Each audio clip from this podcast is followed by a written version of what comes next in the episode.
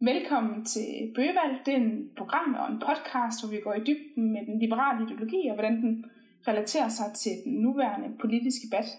Jeg kommer til at invitere en masse dygtige personer med ind i, i studiet her. Det er lidt anderledes i dag. Der er vi jo midt i en coronatid, og derfor så gør det øh, digitalt. I dag der skal vi snakke om liberal feminisme. Eksisterer den overhovedet, og kan liberalismen og feminismen kombineres? Uden at begge ideologier bliver nødt til at gå på kompromis med, med meget grundlæggende principper. Af den grund, der har jeg fået Lukas Lyne med i øh, studiet i dag. Lukas har været aktiv i ligestillingsdebatten siden 2017, hvor han har deltaget vidt og bredt på diverse platformer og medier. Han har lavet en podcast-serie om feminisme, det blandt andre Skams Ulrike Falk, og har især været med til at sætte fokus på det at være mandlig feminist – Morten Østergaard kalder sig nu også feminist på grund af Lukas. Derudover er Lukas netop afgående landsformand for Radikal Ungdom. Velkommen til, Lukas. Mange tak. Da vi planlagde den her podcast, der var du stadig formand for, for Radikal Ungdom for lidt over en uge siden. Ja. Hvad, hvad, hvad er der sket siden da? Ja, altså, jeg er jo, jeg er jo gået af. Øh, er, er meget det, der er sket siden da. Øhm, jeg, jeg skrev også om det, jeg kan, jeg kan lige kort sige det her, men der er ikke så meget mere at sige. Der er mange, der har spurgt mig, sådan, om jeg er okay, og hvordan jeg har det, og øh, om jeg er stadig i live, eller hvad der er sket. Og der vil jeg bare lige sige, at også til alle lytter her, at jeg har det, har det rigtig, rigtig godt. Jeg har det super okay. Øh, det var den, meget den rigtige beslutning for mig, kan jeg mærke på det hele nu. Så, øh, så, det, øh, så det er jeg rigtig glad for. Og jeg har skrevet det, som det var. Det var der var nogle samarbejdsudfordringer, der har stået på længe, og det, øh, det trides jeg ikke lige længere. Og så kunne jeg se, at det begyndte simpelthen at fylde for meget på en negativ måde i min hverdag. Øh, og så måtte, det, øh, så måtte det være det. For mig er det altid vigtigt at have sig selv sådan relativt 100% med i alt, hvad man laver. Og hvis jeg ikke kan det, så, så er det i hvert fald for mig øh, ikke, ikke det, der skal til. Så, så ja. Jeg er glad for, at du har det godt, Lukas. Og, ja, og, og det virker til, at du har taget den rigtige beslutning. Jamen, det har været overvældende de sidste ni dage faktisk. Jeg har modtaget alt fra blomster og chokolade til, en, til sådan en, jeg fik sådan en stor kasse med forskellige uh, Indian Pale Ale øl her forleden også. Og det har været helt sindssygt. Jeg tror, jeg har fået 150 beskeder eller sådan. Det har virkelig været, uh, har været meget, meget, meget overvældende. Så jeg tror, det, det jeg tydeligt kan mærke, er udover det et stort skift, det er også det der med at være træt, fordi Altså, der har simpelthen bare været så mange mennesker, der har taget fat i mig. Gamle venner, der har skrevet, om vi ikke lige skal ses igen, eller snakke i telefon, og folk, der vil høre, hvordan jeg har det. Det har været, været, været sindssygt overvældende. Altså det har virkelig ja, været, en, uh, været vildt oplevelse. Det kan jeg godt forstå. Det kan jeg godt forstå. Det er også noget at gå igennem, men det er godt, du har det godt nu. Ja, jeg har det og det virker til, Og det virker til, at du stadig vil være en aktiv del af særlig ligestillingsdebatten og, og debattere den, den liberale feminisme og feminismen i særdeleshed. Og det er jo også ja, det, vi skal, hvad skal snakke om i dag. Fordi hvorfor er det vigtigt at være feminist i dag, og hvad er de største ligestillingsproblemer i, i dagens Danmark? Hvad tænker du om, øh, om det, Lukas? Oh, jeg, synes, at, jeg synes altid, at, at det er relevant at være, være feminist, fordi jeg tror, at det man skal huske, det er, at jeg tror, det går meget lang tid, før vi vil komme, komme i mål. Altså, fordi målet for mig er jo faktisk det liberale samfund. Jeg er, jeg startede jo ud, øh, da jeg gik i 10. klasse, tror jeg det var. Der var jeg jo, og det ved jeg jo godt, at det her navn, jeg kommer til at sige nu, er lidt af et fyreår i nogle liberale kreds. Men der var jeg på besøg hos Simon Emil Amitsbøl, inden noget Amitsbøl Bille, inde på Christiansborg, hvor jeg var i praktik hos ham i en uge og sådan fik lov til at gå rundt med Simon, og jeg var til nogle lobbymøder, og jeg mødte Joachim B. Olsen og Anders Samuelsen og sådan noget. Det var en, det var en vild fed oplevelse, og der, der var jeg bare sådan, jeg synes både Simon var, var vildt flink, øh, jeg synes Simon stadig er mega flink, øh, men, men jeg synes også, at han, jeg synes den her idé om det liberale samfund, altså ideen om, at du nej lykkes med, ideen om, at det, du, det liv, du får, er det liv, du selv tager ansvar for at skabe, var meget appellerende for mig. Så jeg, da jeg startede ud med at interessere mig for politik og være lidt politisk aktiv, der var jeg faktisk sekunder fra at melde mig ind i uh, Liberal Alliances Ungdom øh, det endte så med, at min, min dansklærer på efterskolen, han var, han var marxist, og, og han gav mig så det kommunistiske manifest, og så var jeg sådan, at okay, da jeg læste det, så kunne jeg godt se, der var, jeg synes, der var ret mange fine pointer i det, så var jeg sådan, jeg kan godt være, at jeg ikke er helt så liberal igen, og så blev jeg så, så radikal. Men hvad hedder det nu, øh, men for mig har endemålet altid været, øh, altså det liberale samfund. Jeg tror bare ikke på, at de redskaber, liberalister i dag foreslår, at de kan være med til at skabe det frie samfund, vi skal have. Fordi for mig, så har vi ikke et frit samfund, hvor individet har lige muligheder, hvis du er begrænset af, altså af, dit, øh, af, din, hvad hedder det nu, af din etnicitet, af din religion, eller af dit, øh, eller af dit køn. For du kan jo ikke gøre for, hvilket køn du er født som. Altså, du kan ikke gøre for, om du er født som mand eller kvinde, eller om du er født som biologisk mand, og så føler dig som noget andet. Eller, altså alle de her parametre, dem kan du jo ikke selv styre. Så hvis vi har et samfund, hvor vi begrænser folk på baggrund af det, så har vi jo de facto, hvis du spørger mig i hvert fald, ikke et frit liberalt samfund. Øh, og det synes jeg, der er rigtig, rigtig mange indikationer på, nærmest i alle grene af samfundet i dag, på at vi ikke har ligestilling, både for, for mændenes vedkommende, men i særdeleshed for kvindernes vedkommende. Og derfor så synes jeg stadig, at ligestillingskampen er, er sindssygt vigtig. Hvilke ting er det specifikt, du tænker på, når der er, at vi, du siger, at vi har ligestillingsproblemer? Hvor er det i, øh, i dagens Danmark, at man enten som mand eller kvinde oplever at blive diskrimineret på baggrund af, af sit køn? Altså jeg tror, at den direkte diskrimination i dagens Danmark, den, den tror jeg er, ikke er lige så stor, som den plejede at være. Øh, jeg tror mere, vi er der, hvor vi, vi taler ofte indirekte eller strukturelle problemer. Øh, jeg synes, at noget af det tydeligste, det er lønforskellene på mænd og kvinder. Fordi hvis du går ind og kigger på det, så er der rigtig mange lønforskelle, der er betinget af, at kvinder arbejder mere i den offentlige sektor, og mænd arbejder mere i den private sektor. Mænd arbejder længere, altså flere timer om ugen, end kvinder gør. Mænd går øh, senere på pension, end kvinder gør. Øh, mænd har ofte højere stillinger, end kvinder har. Der er en masse, af mænd tager heller ikke bars eller barns første sygedag og sådan nogle ting. Så der er en masse ting der, der kan forklare, at der er en lønforskel. Men hvis man så går ind og fraregner dem rent statistisk, det er der en masse, der har gjort, så kan du se, at selv hvis du tager hensyn for forhold til barsen og uddannelsesvalget og stillingerne og det hele, så er der stadig en offentlig sektor. Jeg tror, at vi taler 1% lønforskel mellem kvinder, mellem mænd og kvinder, og, med, og i den private sektor er vi oppe på, så vidt jeg husker, omkring de 8%. Altså sådan en gråzone, man ikke kan forklare statistisk.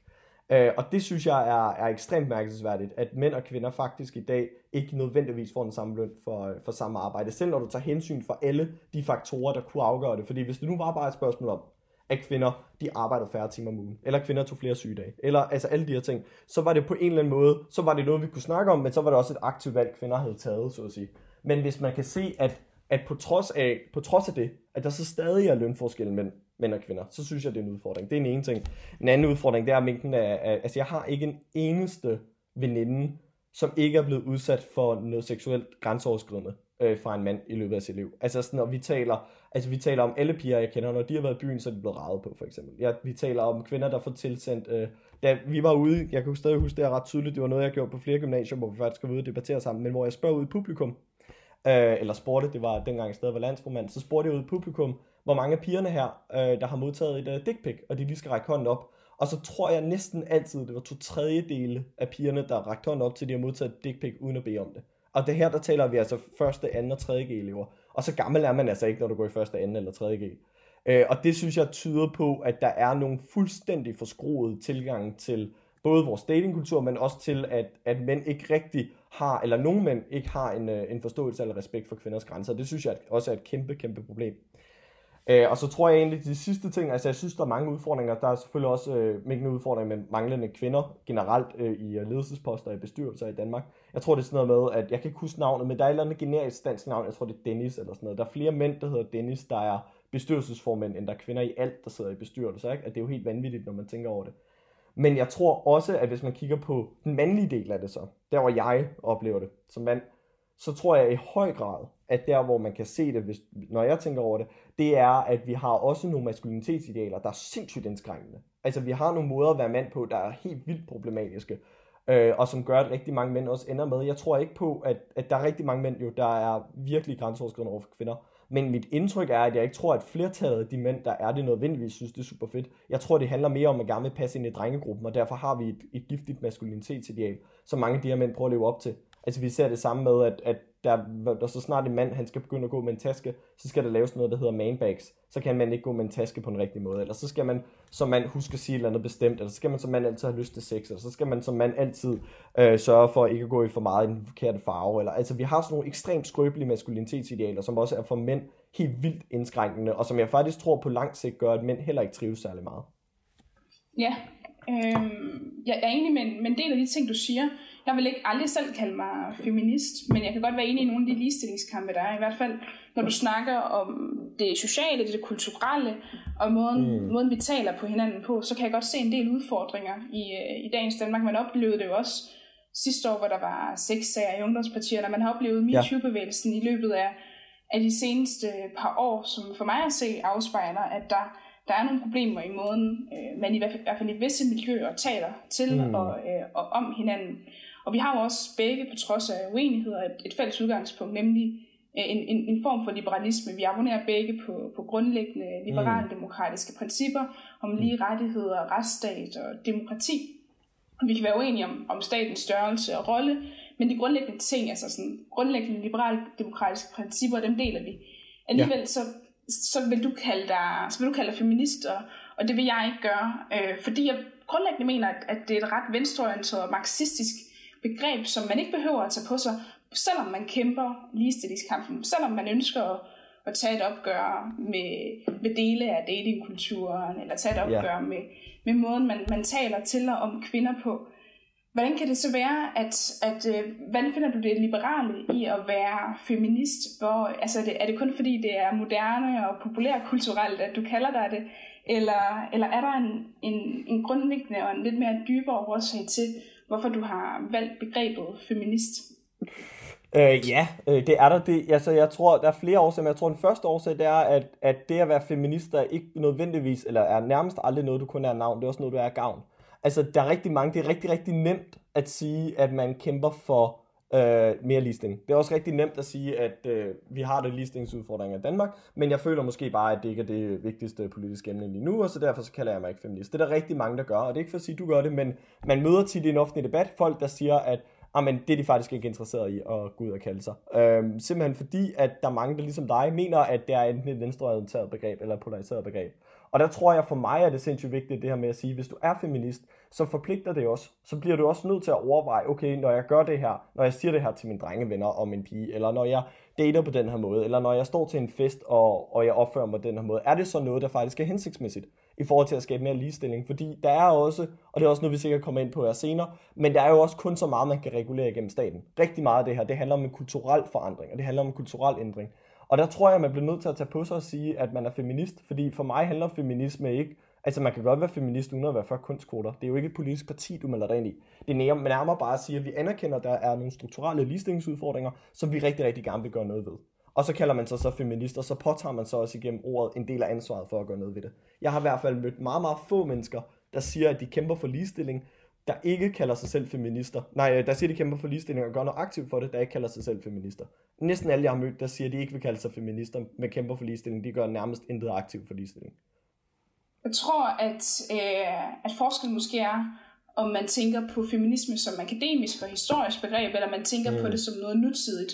Øh, fordi der er lidt forskel på, hvordan den gruppe, der kalder sig feminister, ja. er, og så hvordan man, man måske oprindeligt havde tænkt sig, begrebet og ideologien skulle være. Fordi mm. jeg har det på den måde, jeg vil ikke kalde mig selv feminist, ikke fordi jeg ikke sympatiserer med de ligestillingskampe, som, som mange feminister kæmper, men fordi at feminisme er en ideologi, øh, som helt grundlæggende er, er marxistisk. Altså mange af de begreber, altså første gang man begyndte at bruge begrebet feminisme, så var det i en marxistisk forstand i, øh, i Frankrig, hvor man omtalte nogle, nogle socialister, der brugte begrebet. Siden er der mm. dog kommet flere retninger, men udgangspunktet er på mange måder også i, øh, i mange af de debatter, man tager i dag, de er marxistiske. For det første, fordi at, at feminisme grundlæggende den bygger på et, et klassebegreb, altså man, eller et, et modsætningsforhold mellem mænd og kvinder, mellem øh, folk, der bliver udbyttet og udnyttet, og, eller udbytter og udbytter. Og, og den måde så, eller nu kommer jeg til at røve lidt rundt det, det bygger på et modsætningsforhold mellem mænd og kvinder, hvor den ene part er udbyttet, ja. og den anden udbyttes. Ja, og, præcis, ja. Øh, og, og der, der, der eksisterer som nævnt flere retninger, men, men udgangspunktet det lader altså til at være, at, at kønsforskellene det er en grundlæggende del af vores samfund, og at den vestlige samfundsmodel i høj grad dominerer sig og til gode ser mænd. Det, det lader til at være den øh, præmis, man har inden for feminismen. Og så må implikationen jo også være, så må resultatet også være, at vi skal have et opgør med vores samfundsmodel. Hvis man siger, at den model, vi har nu, den dominerer sig mænd, og den til gode ser mænd, øhm, som lader til at være den grundlæggende præmis for feminismen, så må mm. det jo også betyde, at man skal tage et, et opgør øh, med, med den samfundsmodel, som vi har i dag. Og, øh, og den præmis vil jeg ikke gå med til, fordi at når man i liberale demokratier som Danmark og mange andre steder i, mm. i Vesten sikrer lige rettigheder til, til alle mennesker, så anerkender jeg ikke præmissen om, at vores samfundsopbygning grundlæggende bygger på en, en ulighed mellem kønnene. Ja, der er nogle sociale ting i, i samfundet, hvor, øh, hvor mænd og kvinder diskrimineres, så det skal man tage et opgør med. Det har man set historisk, hvordan det kan lade sig gøre ved at debattere, ved at, at snakke om tingene og ved at, at, at vise uretfærdighederne. Øh, men jeg tror ikke på, at vi skal have et, et opgør med den samfundsmodel, vi har, fordi det er egentlig den bedste til at sikre alle lige rettigheder. Det er jo Vesten, man, Altså men er ikke det... kun kvinder, men, men, men også minoriteter de samme rettigheder, som mænd historisk har haft. Men når du siger samfundsmodel, taler du så om, at Ja. du tænker et opgør med kapitalismen? Øh, ja, på det første et opgør med kapitalismen, men også okay. et opgør med det demokratiske system, vi har.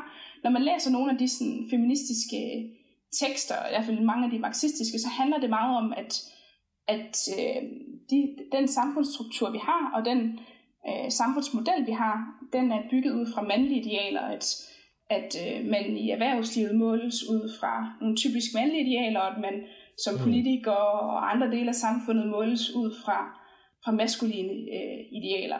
Mm. Og, øh, og det, er det er der mange feminister, som, som ønsker et opgør med, og det er også en af grundene til, at, at jeg ikke vil, vil, vil putte mig selv i den kasse, fordi der er så mange forskellige feminister. Der er nogen som dig, som jeg kan være enig i en del ting, men så er der også, så er der også de meget ekstreme, som ønsker et opgør med det hele, som ønsker, at kapitalismen og det liberale demokrati skal brænde på bålet, og hvorfor skulle jeg kalde mig det samme som, som dem, når jeg bare kan sige, at jeg er liberal? Og i det begreb ligger jo også, at, at man kæmper for, for ligestilling. Men hvor enig er du med Rasmus Brygger? Jeg er ret enig i, i ret mange ting. Fordi Rasmus Ja. Brygger er jo liberal og kalder sig også feminist, kan man sige. Så, og, men, men det betyder jo stadig, at du så ikke siger, at du ikke er liberal, bare fordi du ikke er enig i den analyse. Og jeg tror lidt, det er det samme med feminismen for mig. Altså jeg synes, at en af de største problemer i den offentlige debat med feminismen, det er, at du lidt på den ene side, så har du øh, folk, der, der mener, at, at det hele er, er en stor, massiv, altså en stor kapitalistisk sammensværgelse, og den eneste måde, vi løser det her på, det er grundlæggende opgør med kapitalismen. Og på den anden side, så står der folk som Alex Vanopslagh, der mener, at øh, kvinder øh, ikke får topposter, fordi de godt kan lide at blive domineret i sengen. Altså sådan, det er lidt så skinger, den debat ofte bliver. Nu ved jeg godt, at Alex har taget, øh, har taget afstand fra, øh, for de udtalelser, men det er ikke fordi, at Liberal Alliance er det parti, jeg tænker i Folketinget, der har den bedste track record for at sige de fedeste ligestillingsorienterede ting. Men hvad hedder det nu? Øh, men, men det man jo ser i den debat, det er også, at mediebilledet tager simpelthen ikke nuancerne.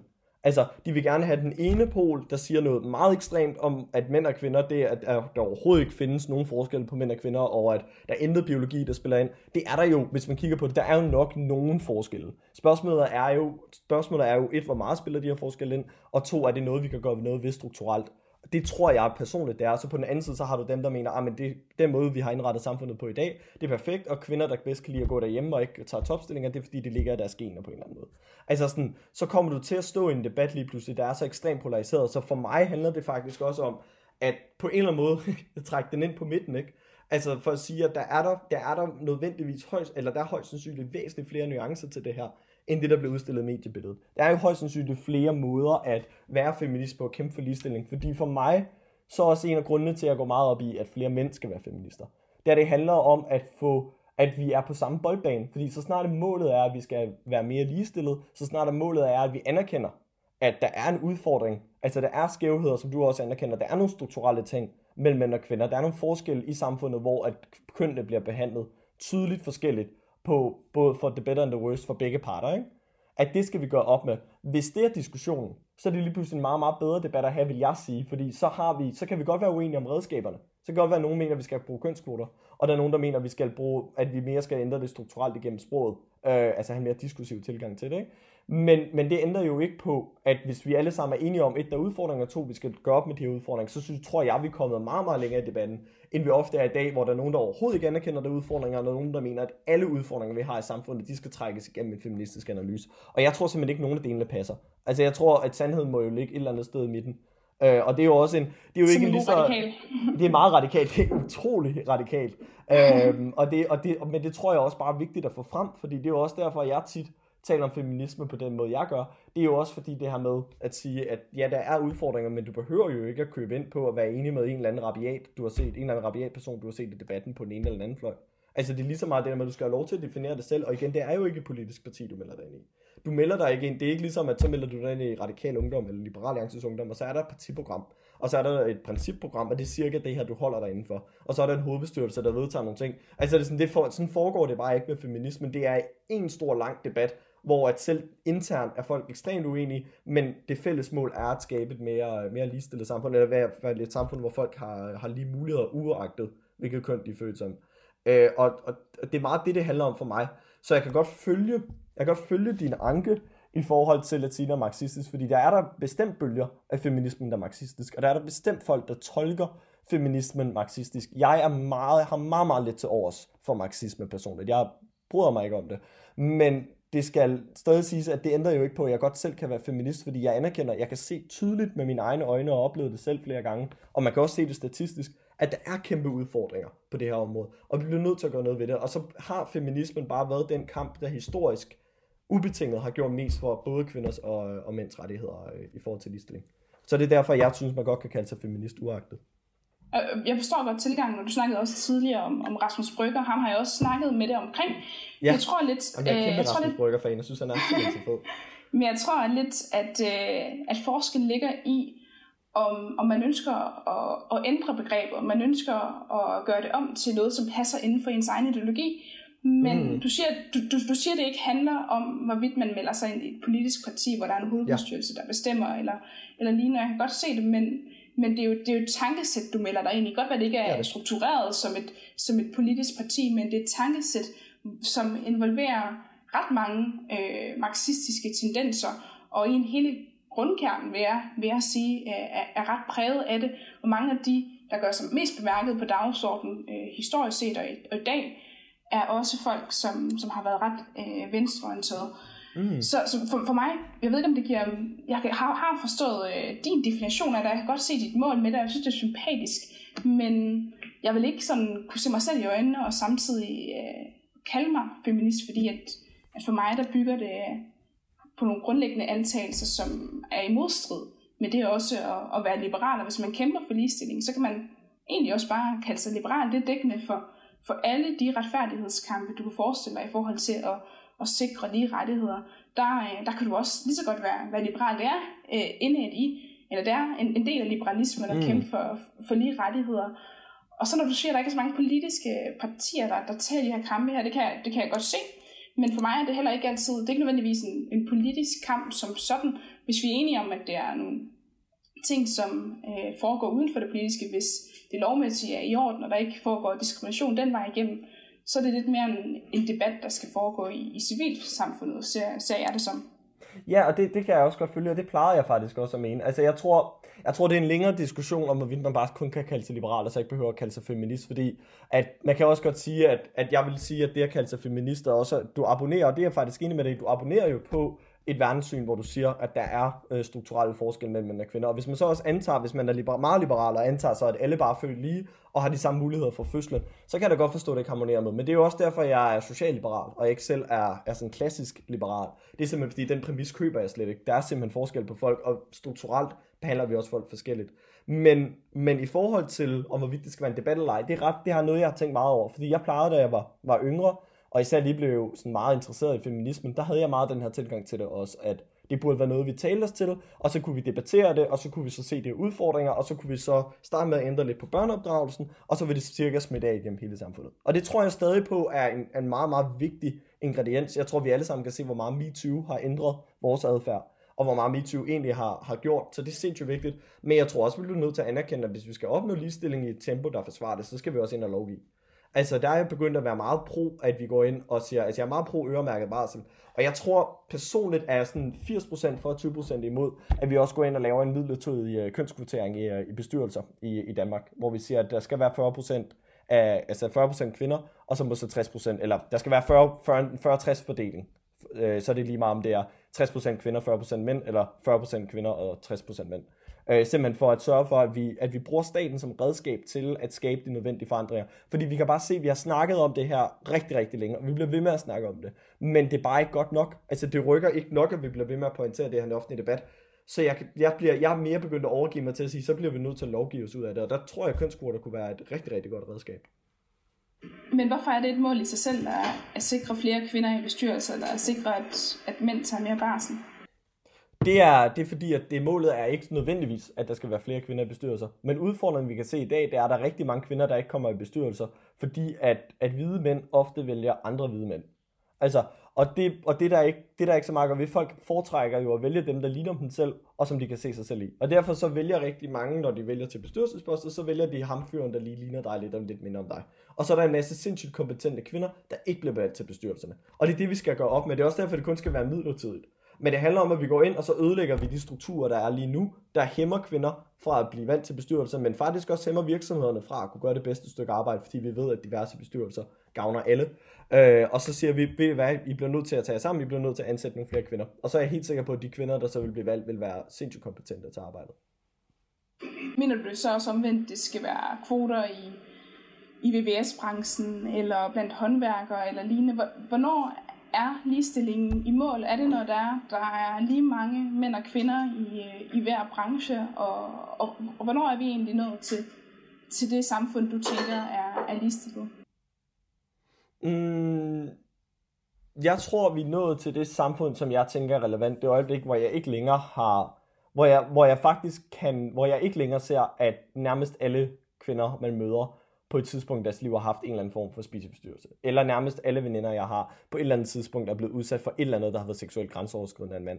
Eller hvor vi har et samfund, hvor det at være en fed dreng i gymnasiet ikke involverer at få piger til at stikke en agurk ned i halsen, mens du filmer, hun gør det og holder på det middag. Altså jeg tror, at hvis vi begynder at gøre op med det, og så samtidig begynder at se, at når kvinder og mænd laver det samme stykke arbejde, så får vi får de samme mængder løn, så tror jeg, at vi begynder at være rimelig tæt på, øh, på mål. Så når vi begynder at kunne gøre op med de ting, så tror jeg stille og roligt, vi kommer til at være tættere på. Men, men jeg har ikke Altså det er også, der kan det sagtens være, der er jeg jo jeg er nødvendigvis ikke lige så glad heller for marxismen, fordi jeg tror heller ikke på, at jeg kan sidde her og tegne et eller andet utopia til dig og sige, det er lige præcis her, den rammer. Altså hvis vi har opnået præcis de her måltal, så har vi ligestilling i samfundet. Det tror jeg ikke. Altså jeg tror, det er noget, vi bliver ved med at skulle holde øje med. Jeg tror, det er noget, vi bliver ved med at skulle kæmpe for. Og jeg tror, det er noget, der kommer til at gå frem i perioder, og så gå tilbage i perioder. Altså så fik USA Obama som præsident, det var for mig at se en relativt stor fremgang for hele verden, og så vælger de bagefter Trump. Altså der vil altid være backlashes til de her bevægelser. Så det er også for at sige, at det kommer også til at være med feminismen. Så jeg køber ikke præmissen om, at man skal kunne tegne et endemål, men jeg kunne rigtig, rigtig godt tænke mig, at hvis jeg en dag får børn, at de så vokser op i et samfund, hvor jeg ikke skal være nervøs for, at grund af, at de er en pige, er det større sandsynlighed for, at de bliver øh, udsat for overgreb, og større sandsynlighed for, at de bliver undervurderet, og større sandsynlighed for, at de ikke kan få de samme muligheder, som øh, hvis jeg havde fået en, en, en søn, der var dreng. Hmm, men en, en del af det, du siger, jeg har problem med, det er, at det ofte handler om, særligt du snakker om kvinder i bestyrelser mm. eller barsel til mænd, det er, at, at hele dit, dit udgangspunkt, det minder mig om det, man kalder altså standpunktsteorien inden for feminisme, som er, at, at den position, man har i samfundet, en social position, påvirker også det standpunkt, man har. Du ikke vurderes ud fra, hvad du siger, og hvad du kan, og hvad du mener, hvor dygtig du er, men i stedet ud fra øh, ja, øh, noget så arbitrært som, som dit køn, at, at, at verden grundlæggende ser anderledes ud fra eksempelvis en hvid mand, end det gør fra, fra en sort kvinde.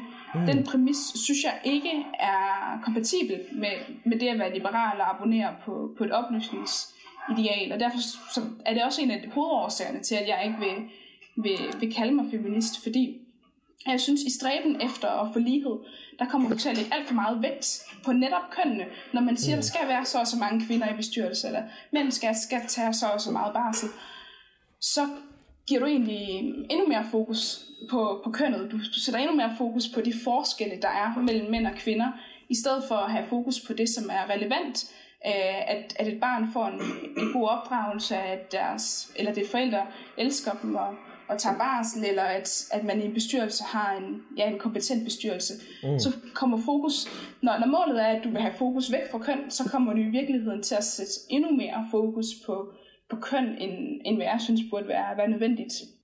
Men det kan, jeg kan godt følge argumentet.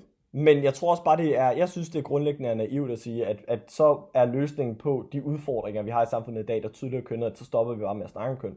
Altså, vi bliver jo også nødt til at kalde en spade for en spade og sige, prøv at se her, for eksempel, et godt eksempel er jo, at man har øh, med kunstværker, har man, øh, og det er, der findes eksempler på det her nærmest alle brancher, men det er bare ret, ret slående eksempel der. Man har taget nogle kunstværker, der er blevet malet af henholdsvis mænd og kvinder. Og så har man så fået vurderet de her kunstværk øh, til, hvor meget de var. Man kan se, at dem, de kunstværker, der er malet af kvinder, blev generelt vurderet lidt lavere end de kunstværker, der er malet af mænd. Og der kan man godt se, fair nok, det kan jo sagtens være, at de kvinder, der har malet de her kunstværker, jo generelt bare ikke var lige så dygtige som deres mandlige pandanger i den her undersøgelse. Det kunne jo være fair så har man så gjort det til gengæld, at så har man så byttet navnene rundt, så nu har alle de kunstværker, der er malet af kvinder, det ligner de malede af mænd, og alle de kunstværker, der er malet af mænd, det ligner nu de malede af kvinder, så man har fået genvurderet de her kunstværker. Og så kan man så se, at hver gang man har gjort det her, så bliver det lige pludselig sådan, at de kunstværker, der nu førhen var malet af, af kvinder, der nu ligner de malede mænd, de bliver nu vurderet til at være mere værd, end de kunstværker, der før var malet af mænd, der nu er malet af kvinder, bliver nu vurderet til at være mindre værd. Altså det kan man bare se, at, at der er der en kønnet forskel. Der er blevet lavet studier og ret mange undersøgelser fra, jeg mener det er øh, MIT og Harvard, der også viser, at hvis du laver sådan nogle associationsprøver med folk, så associerer de bare kvinder til ikke at være lige så begavet som mænd, ikke at være lige så dygtige som mænd, ikke at kunne lige så meget som mænd, at være mere skrøbelige end mænd, at være mere følsom end mænd. Og der kan man bare se, der kan det godt være, at det ikke er kompatibelt med sådan en helt klassisk liberal forståelse, at, at man så også kan have køn med ligning. Men der synes jeg bare, man bliver nødt til at anerkende, at virkeligheden bare ikke forholder sig sådan. Og vi kan se gang på gang på gang på gang, at køn spiller en stor rolle, og at især kvinder bliver, altså har færre muligheder, har dårlige muligheder i samfundet i dag, end, uh, end mænd har. Og det skal vi gøre op med. Øh, og så er det for mig ikke, altså, så er det for mig ikke så relevant, om hvorvidt at det har en eller anden, om det passer ind på standpunktsteorien, eller om det er problematisk i en marxistisk term, fordi vi kan bare se, at der er de her udfordringer, og vi kan se, at de baserer sig på køn, så synes jeg, at vi skal gøre noget ved at løse dem. Øh, og der tror jeg igen, at, at der er måske lidt mere radikal, øh, altså sådan ikke øh, radikal feminist, der er sikkert også, men mere sådan radikale venstre, at der handler det for mig mere om at finde ud af, okay, vi har de her udfordringer, hvilke redskaber kan vi så bruge til at løse dem, men med så med det samme endemål som dig, nemlig at få et samfund, hvor alle har lige muligheder. For det har alle ikke i dag, når vi konsekvent vurderer kvinder anderledes end mænd. Men, men tænker du så, at der er en grundlæggende, når du snakker om måden, hvor, øh, hvor kunstværker bliver, bliver vurderet forskelligt på ud fra køn, mm, tænker du altså, så, at der er en grundlæggende... Ja, ja, men vi tager det som eksempel. Tænker du så, ja. der er en, en grundlæggende modsætning mellem målet om mere ligestilling, og så det at have et, et kapitalistisk system, at have en, en fri markedsøkonomi. Ser du en, en grundlæggende Nej. forskel mellem, mellem de to ting, eller kan de eksistere samtidig? Jeg tror på, at jeg er meget, meget, meget, meget stor fan af kapitalisme. Øh, og kapitalismen har selvfølgelig sine udfordringer. Øh, det, skal der, det, det tror jeg da også godt, vi kan være enige om. Altså markedsfejl er jo en ting. Men, men nej, det ser jeg slet ikke som modsætning. Jeg tror på, at faktisk noget af det, vi kan se, er det, der har skabt lighed, altså har rykket for ligestillingskampen, det er jo for eksempel, at kapitalismen har opfundet opvaskemaskinen, som gjorde, at kvinderne ja, ja. lige pludselig ikke skulle gøre lige så meget rent derhjemme.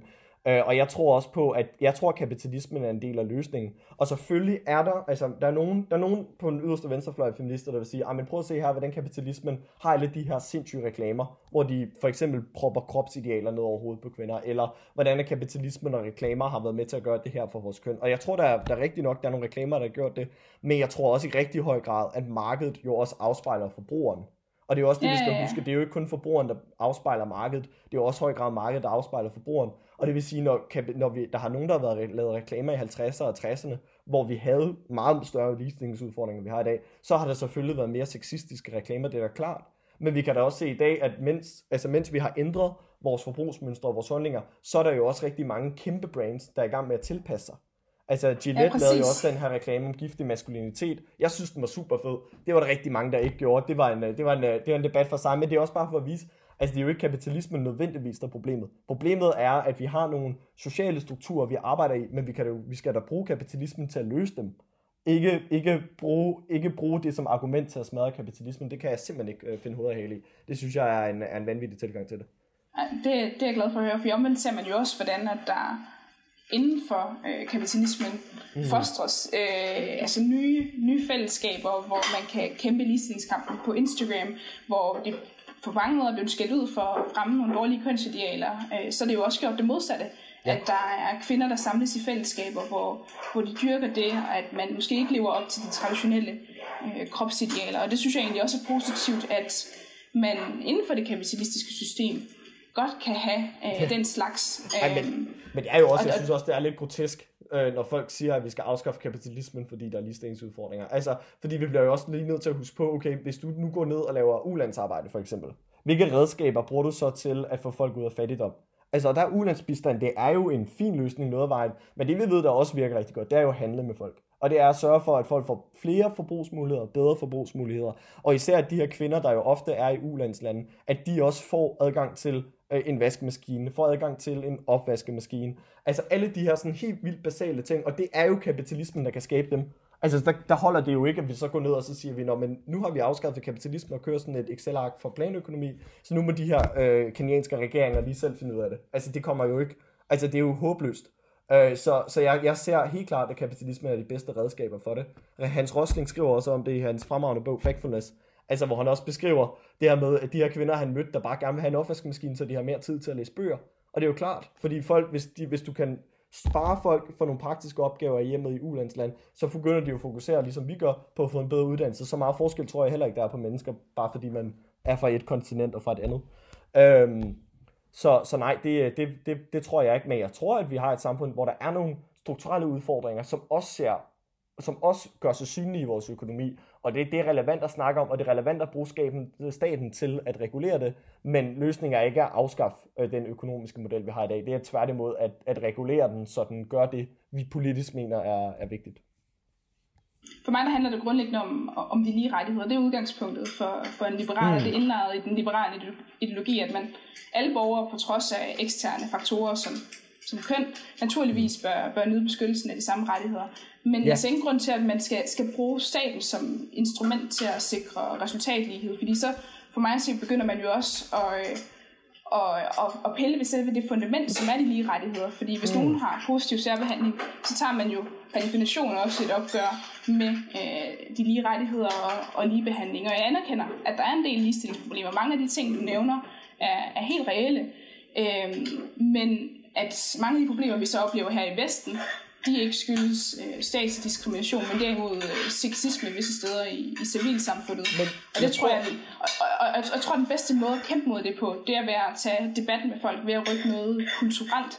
Fordi erkendelsen af, at det er kulturelle problemer, øh, så, så bør løsningen også være, i hvert fald hvis man ønsker ikke at gå på kompromis med, med de lige rettigheder og ligebehandling, også være, at, at man tager debatten i civilsamfundet, og at man prøver at tage et opgør med nogle af de kulturelle og sexistiske idéer, der givetvis mm. øh, forhindrer øh, kvinder og mænd i at, at udleve deres fulde potentiale og opnå de lige muligheder. Men jeg tror, der hvor, der hvor, hvor forskellen så er på, fordi jeg kan, jeg kan sagtens følge dig langt hen vejen, men for mig, der tror jeg, lige rettigheder synes jeg er vigtigt, men jeg synes også i høj grad, at lige muligheder er ekstremt vigtigt. Og, det, og jeg tror, det er der, fordi jeg tror ikke på, at lige rettigheder er det samme som, at man også har lige muligheder. Jeg tror på, at de lige muligheder, det er det, du får igennem en velfærdsstat. Det er øh, den gratis uddannelse, eller den skatteborgerbetalte uddannelse. Nu skal jeg nok øh, passe på, at bagland ikke øh, går helt amok her. Øh, men, øh, men hvad hedder det nu? Den, den skatteyderbetalte betalte uddannelse, øh, og det er, at du har mulighed for at komme på hospitalet, uden at du har brugerbetaling osv. Alle de her ting her, der er med til at skabe lige muligheder. Og det er også derfor, jeg ser feminismen som en måde at forstå, okay, hvilke redskaber skal vi så bruge for, at vi sikrer, at hvis vi har kønsforskelle i bestyrelserne, så det er fordi, at der er nogen, der har taget et aktivt valg om det, og ikke fordi, at vi har et samfund, der kulturelt begrænser folk fra at kunne komme med i de her bestyrelser. Og det, det, er, helt, det er helt der, hvor kernen er for mig, og hvorfor det er så vigtigt for mig at, at have feminisme. Men så tror jeg også, at for mig, så tror jeg, at, at et mangfoldigt og inkluderende samfund er helt vildt vigtigt. Og i dag så har vi nogle idealer, der gør, at både mænd og kvinder ikke kan være dem, de nødvendigvis selv er. Og jeg ved godt, det lyder banalt, og det lyder super floskelagtigt. Øhm, men det er grundlæggende det, det handler om for mig. Det er, at man skal have lov til at være sig selv, og så må samfundet indrette sig efter individet. Det er ikke individet, der skal indrette sig efter samfundet. Og det er også derfor, vi skal bruge feminismen til at sige, okay, hvis vi har nogen, der måske er... Øhm, altså, de skal sige, at jeg er faktisk ret lidt inde i øh, hele snakken om transkønnets rettigheder. Og det er simpelthen fordi, at, at jeg har så mange blindspots. Altså, jeg kan ikke helt sætte mig ind i det, så min holdning er meget, man må snakke med dem, der er ude for det, så må de fortælle mig, hvordan kan jeg hjælpe dem med at kæmpe deres kamp, og så må vi gøre det sådan. Men, men hvad hedder det nu, men hvis man så tager udgangspunkt i, øh, i hvordan vi for eksempel sørger for, at flere mænd med for eksempel, hvis vi kigger på det, kan man se, at der er lige mange psykisk sårbare mænd og psykisk sårbare kvinder.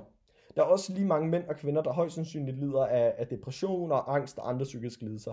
Men alligevel er, er det kun en tredjedel af dem, der søger psykolog, det er mænd. Altså, så det er allerede der, fordi vi har et ideal om, at mænd i lige så høj grad ikke skal øh, vise følelser, ikke skal bede om hjælp, ikke skal være ked af det, ikke skal være sårbare. Og det betyder også bare, at vi i dag kommer både have mænd til, der, der afreagerer for deres psykiske udfordring gennem vold eller øh, kvindehad, eller sidder i de der incel, øh, incel-miljøer på nettet og hader kvinder, fordi de ikke gider date dem, eller mænd, der ender med at begå selvmord. Og det tror jeg faktisk er relativt afledt af de maskulinitetsidealer, vi har. Og der har du lige pludselig ikke mulighed for, at, at både at leve et godt liv og være den, du er, på grund af de strukturelle udfordringer, vi har. Og så synes jeg, at så handler det om, at vi går ind og siger, så ændrer vi de strukturelle udfordringer, der er i samfundet. Hmm. Jeg håber, at... Øh, altså, det er meget spændende at høre dine øh, perspektiver, Lukas, så jeg håber også, du vil fortsætte i, øh, i ligestillingsspanden fremover. Og det er desværre ved at, at løbe tør for, for tid nu, men det har været en rigtig spændende samtale. Ja, der har det. Det var en fornøjelse. Ja, det er godt at dykke ned i nogle af de lidt mere nørdede emner inden for, for feminismen, fordi mange kan godt blive enige om, at, at ligestilling er vigtigt, men spørgsmålet er så, hvordan og hvorfor, og, mm. og om det kan harmonere med, med den politiske ideologi, man, man nu ellers har. Og tak til jer, som har lyttet med. jeg håber, at vi med denne og fremtidige podcast i Liberal Alliance Ungdom kan bidrage til, at de alle sammen bliver lidt klogere på liberalismen og de dilemmaer og nuancer, der også følger med det at være liberal. Tusind tak til Lukas, fordi du havde lyst til at være med. Det var så let. Det var en fornøjelse at være med.